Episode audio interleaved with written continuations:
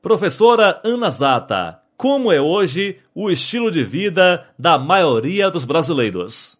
O estilo de vida dos brasileiros hoje, eu acredito, é ele está em um ponto de mudança, né, de novas descobertas, novas possibilidades. E a rotina de todos nós foi quebrada. Então, aqueles que tinham a prática de exercícios físicos de forma regular ficaram no início privados disso, né?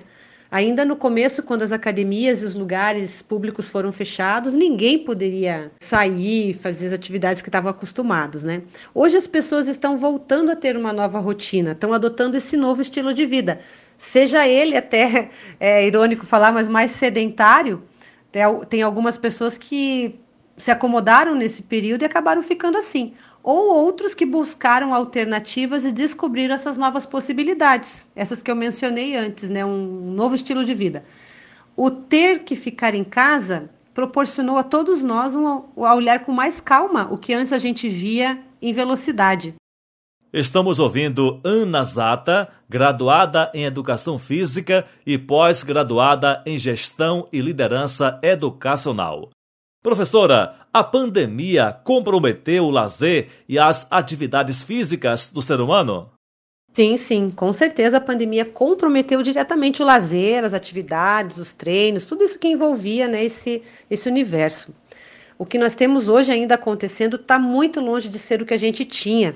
Todos nós estamos aí na expectativa da vacina para que, com segurança, a gente possa retomar as nossas atividades, mas eu acredito que quando a gente retomar, retomar essas atividades, a gente vai retomar já de um outro ponto, não mais aquele que a gente deixou no começo, né? Aquelas academias lotadas, esses eventos esportivos com muita aglomeração, né? É, a gente pode mencionar até que, mesmo quando a gente ficava gripado, seja uma gripe forte, uma gripe leve, a gente não tinha o hábito de usar máscara. Eu acredito que isso veio para ficar. Daqui para frente, a gente com certeza vai ter o hábito de usar mais a máscara quando tiver um quadro gripal, né, depois da vacina. Ninguém vai sair por aí distribuindo o vírus, né? E não era um hábito de nós brasileiros. Eu acho que isso veio para ficar, acredito. Qual a importância do lazer e como ter tempo para se entreter? Bom, tempo para o lazer é fundamental, né? É fundamental para o nosso equilíbrio, para a nossa qualidade de vida. Nós devemos dar importância ao lazer tanto quanto damos ao trabalho, ao sono, alimentação, hidratação, mas tudo isso aí tem que ser dosado. Não dá para ter demais de um desses ingredientes, senão a receita não sai do jeito que a gente quer, né?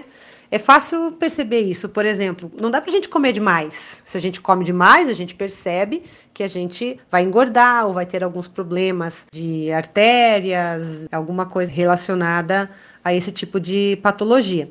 Não dormir é, muito também, trabalhar muito, né? Temos os workaholics que exageram no trabalho, passam do horário que seria o seu horário oficial de trabalho e trabalham o tempo inteiro, final de semana, isso também não faz bem. Como também não faz bem só exagerar no lazer ali, né? Querer não fazer nada o tempo inteiro. Então o segredo está em saber dosar cada item desse. A gente tem que ter disciplina para esse nosso tempo livre, para o nosso lazer a nossa diversão, que contribui muito mesmo para a nossa higiene mental. Professora, qual a importância da atividade física e como ter tempo para se exercitar? O segredo de ter tempo para se exercitar também é a disciplina, né? E claro, o valor que a gente dá a essa prática na nossa vida. Movimento é inerente ao ser humano, é fundamental.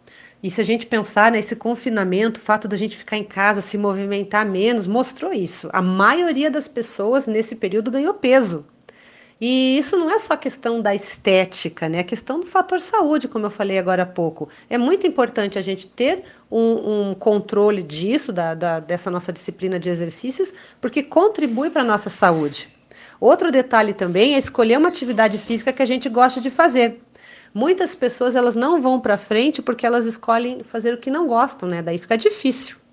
Professora, como a pessoa pode mudar seu estilo de vida e por onde começar? Bom, toda mudança é possível, né? E ela começa com o primeiro passo. Primeiro, nós devemos listar os objetivos dosados, com metas desafiadoras, porém com a possibilidade de alcançá-los. Não adianta a gente colocar lá metas gigantescas, pegar outras pessoas como exemplo, porque isso acaba sendo desmotivante. É na nossa dose, no nosso formato, no nosso tamanho. O que, que eu faço quando eu quero mudar alguma coisa na minha vida? Eu crio compromissos, independente do que seja. Para mudar um estilo de vida, assim, não só a questão da atividade física, mas isso engloba tudo que a gente tem em volta da gente, eu criei uma lista chamada de um compromisso por dia. Ali eu tento englobar vários pontos de vista da nossa vida que contribuem para a nossa qualidade de vida. E tudo isso, gente, é treinável, é possível, alcançável e proporciona grandes transformações a longo e médio prazo. Vale a pena, gente. Professora Ana Zata, o portal Tribuna do Recôncavo agradece por essa entrevista e deixa o espaço aberto para algo mais que a senhora queira colocar. Ah, eu que agradeço a oportunidade desse espaço aqui, agradeço a Tribuna do Recôncavo por ter tido a oportunidade de falar com os ouvintes sobre qualidade de vida, dicas, né, de como fazer um pouquinho por dia.